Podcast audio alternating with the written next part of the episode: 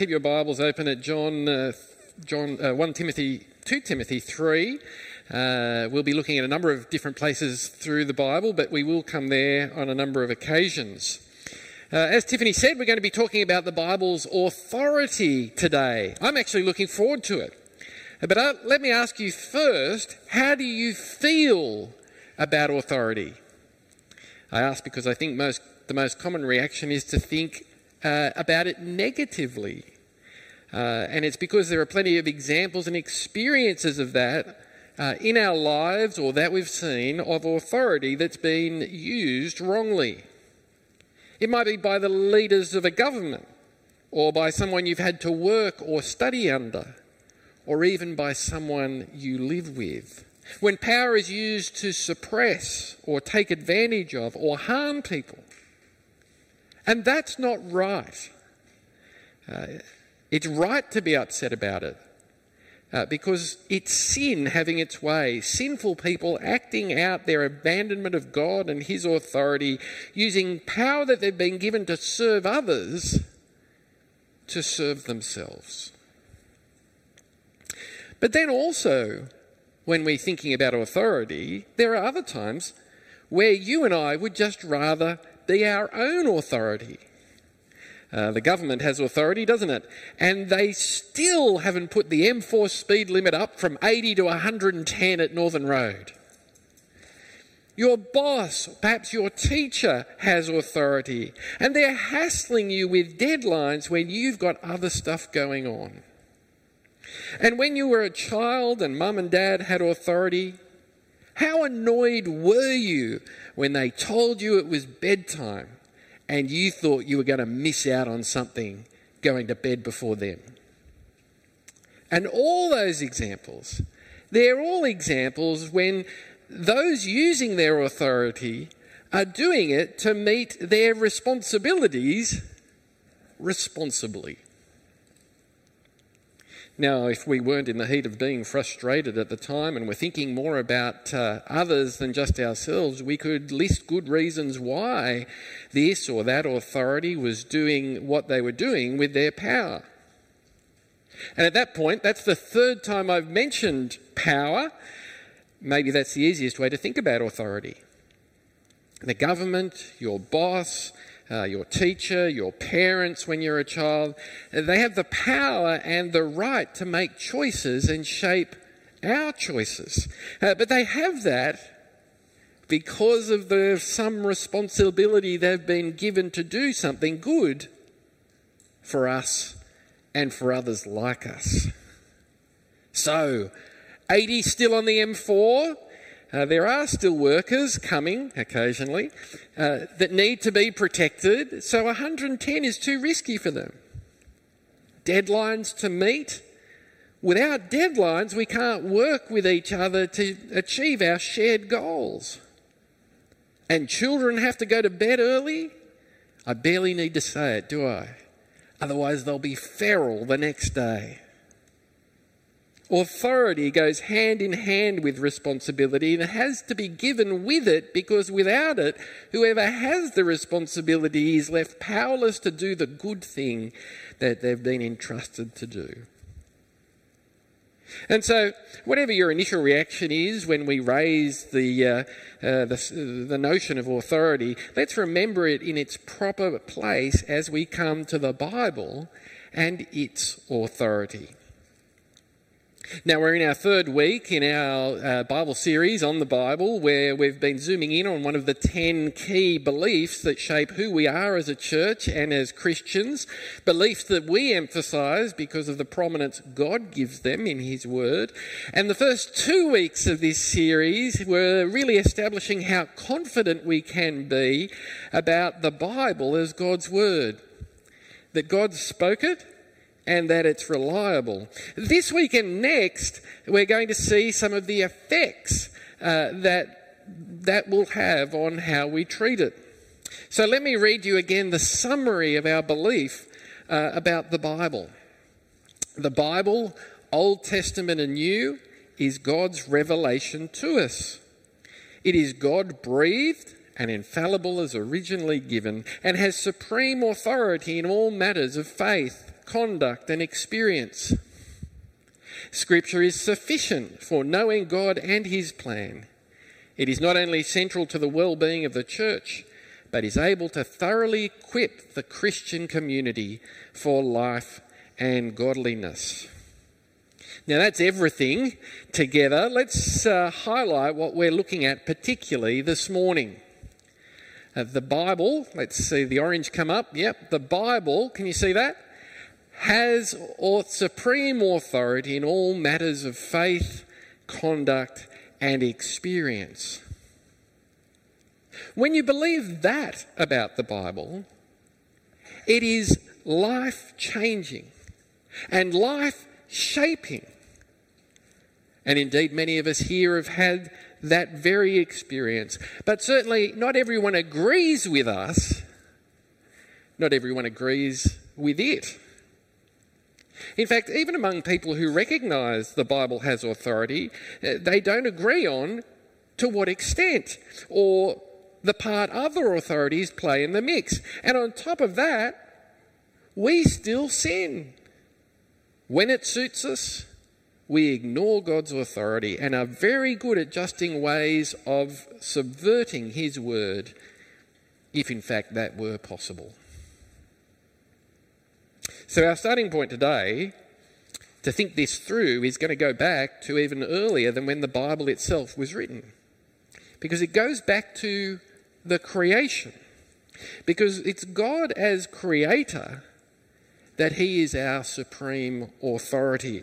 Uh, whether you read it in the first chapters of the Bible or the many times it's repeated throughout the Bible, it's actually God's act of creation, creating the world and creating you and me, that comes with both responsibility and authority. Have a listen to what the angels around the throne of God say in Revelation near the end of our Bibles from Revelation 4, verse 11.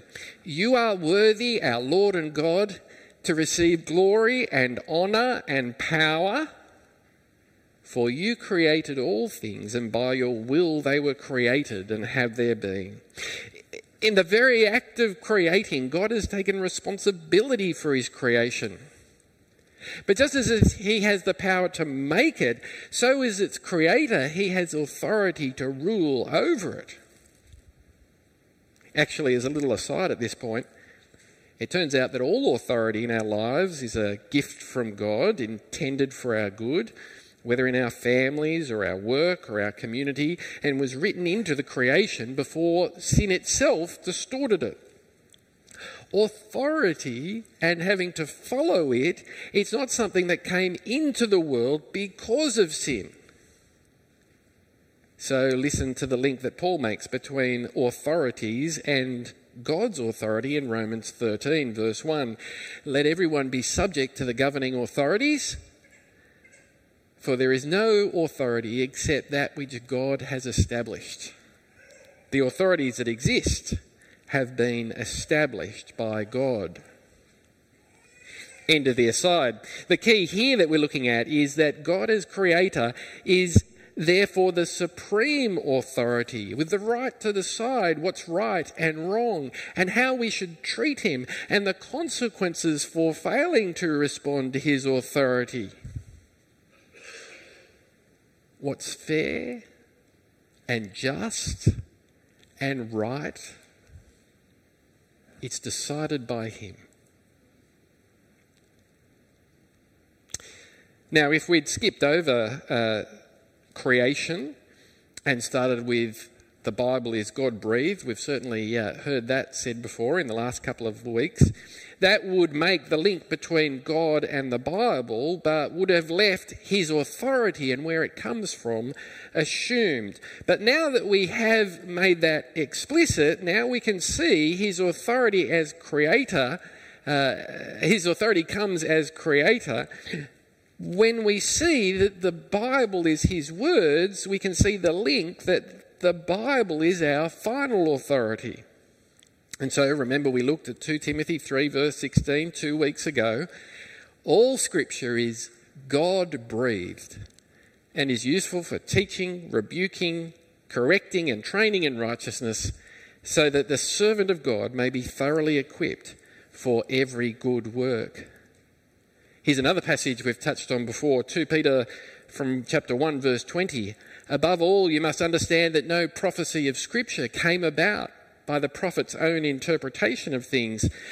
For prophecy never had its origin in the human will, but prophets, though human, spoke from God as they were carried along by the Holy Spirit. And so, what do we hear in these words? It's that the Bible is God's word, meaning it comes with His authority. Our son Josh has been uh, doing Air Force cadets for a number of years up at Glenbrook, just up the way. But last weekend, as part of uh, that, he met the Governor General at Admiralty House. Uh, COVID meant we didn't go, but what struck me in the lead up to the event was the preparation that the cadets were given beforehand. They were told, as the Queen's representative, the Governor General has the authority of the Crown. So you treat him the same way you treat her. Uh, he comes with her authority. He, I'll spare you all the details, but it basically boils down to when he says jump, you say, How high, Your Excellency? Uh, so, when the formalities were over last week, and Josh thought he was having a casual conversation uh, with a few of the cadets with the Governor General, and they got on to him, Josh, that is studying music and playing piano, uh, it all took a bit of an unexpected turn for Josh when the Governor General said, Well, there's a piano over there. You should play it. And all of these well prepared cadets are thinking they knew, and Josh realised it too, he'd just been given an order by the Crown. And so he did play. It's a bit like that when we read the Bible, but the Bible doesn't just represent God's word to us, it is God's word to us with all of his authority. When we hear his word, God is speaking to us. Now, another reason 2 Timothy is such a wonderful verse is because it expresses how God's authority impacts us how His Word is our rule for life, both teaching us how to live and correcting us from error. With this result that, well, verse 17 begins with the words, so that, which is a signal that the results are about to follow. So let's have a look at it again. Uh, all scripture is God breathed and useful for teaching, rebuking, correcting, and training in righteousness, so that the servant of God, that's you and me, may be thoroughly equipped for every good work. Our God rules by his word. The author of our lives has authority over our lives. They go together.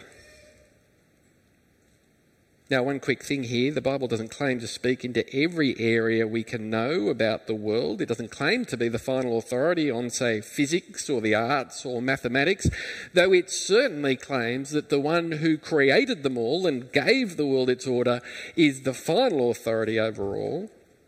But it claims that what it has final authority over is knowing God, knowing ourselves, and knowing how he's brought the two together.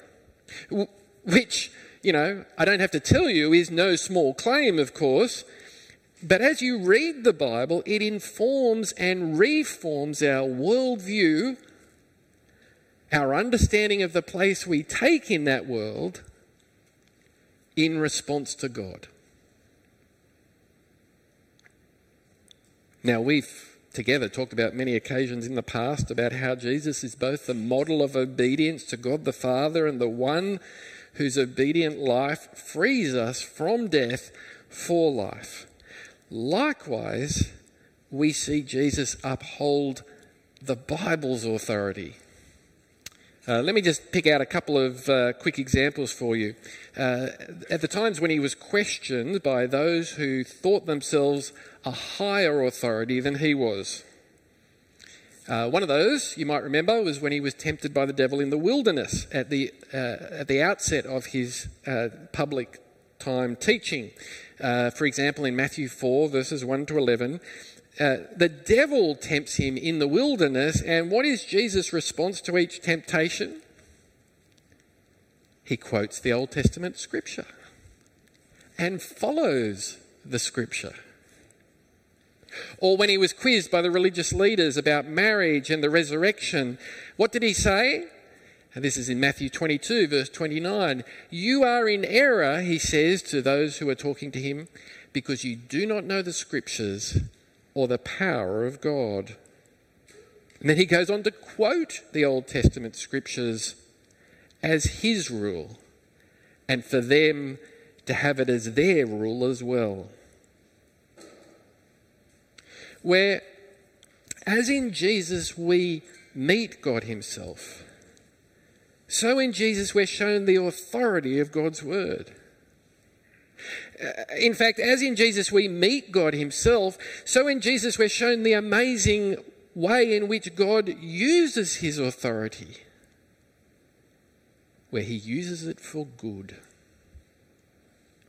and to show us mercy. Now, of course, you can find that in any number of places in the Bible. In fact, really the whole Bible. But let me just pick out two uh, occasions, both from the book of Romans, uh, the letter to the Romans, Romans 5, verse 8.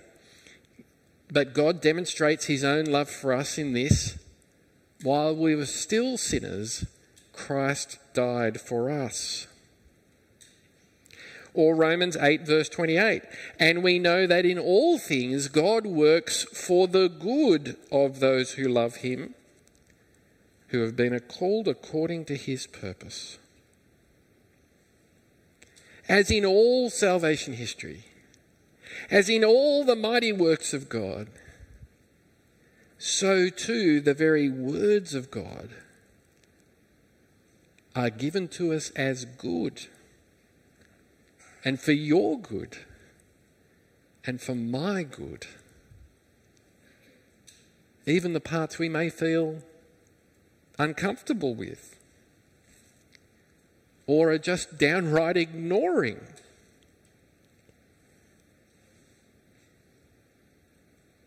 As we hear that the Bible is the final authority in knowing God ourselves and how He's brought the two together, He is challenging us this morning to submit to his authority, to hear and obey his word. Investigate it, certainly. Wrestle with it, of course. But ultimately, we're called to hear, believe, and obey it. The wonder of the Bible's authority is that it is a good gift from God for our benefit. It reveals Him in all His wisdom and goodness, and it's personal. It's not a book of rules, but of relationship. Our God is inviting us to receive and experience the transformation that only He can bring. And He doesn't exercise authority in the same way we have seen it abused. Abusing authority is the mark of sinful humanity, of a humanity disfigured by sin, of a humanity that we share, that requires Jesus' intervention to redeem. God exercises authority and his word comes to us as an act of his love. Let me take you back to 2 Timothy 3, verse 17 again. All scripture is God breathed and is useful for teaching, rebuking, correcting, and training in righteousness, so that the servant of God may be thoroughly equipped for every good work. As I said a short moment ago, the Bible will it will have an incredible impact on us. And you, you may have noticed uh, through what Paul says in these words, the Bible teaches us what to do, but it also teaches us, it shines a light on what not to do.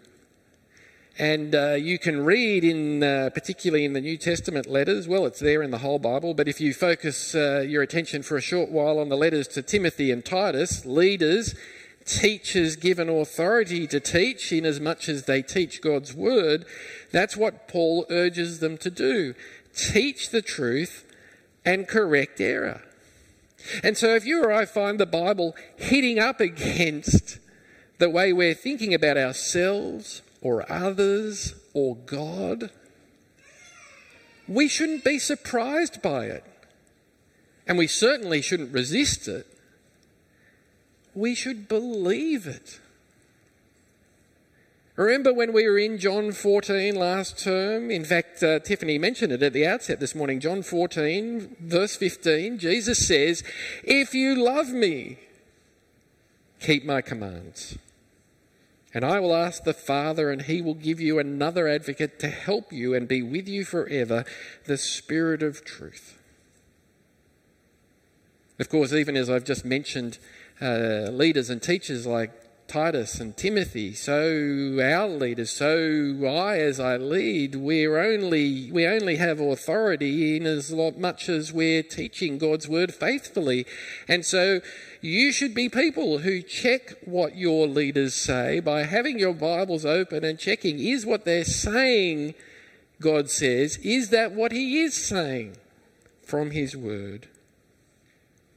Because it's from His Word that He grows us and by us responding by keeping His commands in His Word, that we grow in life and maturity, the maturity of Jesus that we so wonderfully can receive. Now, let me give you an example. Uh, the time is present day, and, uh, and I'm aware of this example because I've had some come to talk to me over the years. I imagine some who haven't talked to me uh, nonetheless, but of people in our church who think that teaching and promoting and being black and white uh, on this issue, on the issue that sexual activity is only for within marriage, that that's not really for them. Uh, we're not alone in this as a church either. When I talk with other church leaders, uh, they're having the same experience. And without rehashing all the details of that issue in the Bible, it's clear the Bible speaks with one voice. Sex before marriage, sex with someone outside of your marriage, sex with someone of the same sex, even if our community labels it marriage, is not according to God's purposes. It's not for our good. It's an expression of sin rather than expression of belief. Now, if we went back 50 years in time and asked Bible believing Christians what they thought of that, that that was a common experience in churches, wouldn't they be shocked? Even as they lived on the leading edge of our change in culture, the world around us has changed, moved so dramatically since then. It's like a tsunami washing over us. It's an alternate authority in conflict with God's authority, but many Christians are allowing themselves to be drowned in it. It's at that point, I should say, because, you know, someone will ask, like, you Christians seem to be obsessed with sex, and Roger's brought it up again today, but actually, it's not we who are obsessed with it, it's actually the world around us, which is why we have to keep pushing back against it. And Christians younger in age are deceived into thinking the way it is now is the way it's always been. And when God's word, when Jesus in the Gospels, when they say, believe in him, that actually is the same as saying, obey him, trust him, follow his commands. If you love him, you obey his commands. Obey him by acknowledging he is Lord with authority to rule. Obey Him by aligning your thoughts and actions with that same rule. Maybe we've been too reluctant to challenge each other to obey Jesus. Perhaps we find it confusing, hard to fathom how obedience and love go together, and yet they do. And I'm not just talking about uh, sex and marriage, it's everything. Maybe we need to use the language of obedience more often. Maybe I need to. Maybe we need to ask each other, how are you going as a disciple of Jesus? How are you going at obeying Jesus? And that's not to say that if we've sinned, that we can't be forgiven. Obeying Jesus can only flow out of being loved and forgiven by Jesus. But to deny God's word or make excuses that justify our actions, well, the Bible warns us that going down that path leads to placing our very salvation in jeopardy. The Bible is so authoritative and so powerful. Not only does it bring the, the marvelous message of the gospel to us, but in bringing it, it sheds a light on your sin and on mine as well. And so I need to pray for God's Spirit to open my eyes to where I need to be corrected. Even now, as I've turned to God and believing in Him, and in answer to that prayer, I know this already. This is an example from my life. I know I need to repent of becoming frustrated and angry when circumstances don't fit my plans. I need to confess that sin and repent of that sin and pray for God's powerful word to train me in righteousness. What is it for you? What's the next step for you to take today as we hear God's word? Perhaps it's sin you need to confess,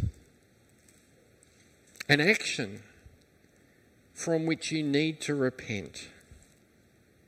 Maybe, and wonderfully too, it's growth for which you can give thanks to God and together we can celebrate.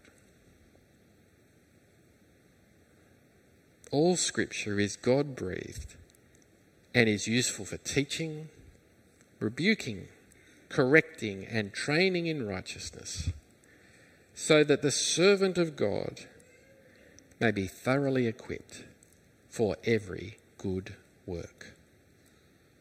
Let's pray. Dear Father in heaven, we thank you that your word brings life. And as we hear it, as we reflect upon it, as we meet you in it, we pray that you would so work in us by your Spirit that we recognize your authority in Scripture and respond rightly to it. Give us your grace, we pray to live the lives which you intended us to live, growing more and more like Jesus, our great elder brother in the faith, through whom you have saved us. And we pray this in Jesus' name. Amen. Uh, next week, we're going to be exploring some of the common alternatives uh, to the Bible's authority that people uh, uh bring up against it and we'll see why the Bible, in fact, supplies all we need for a life of knowing God.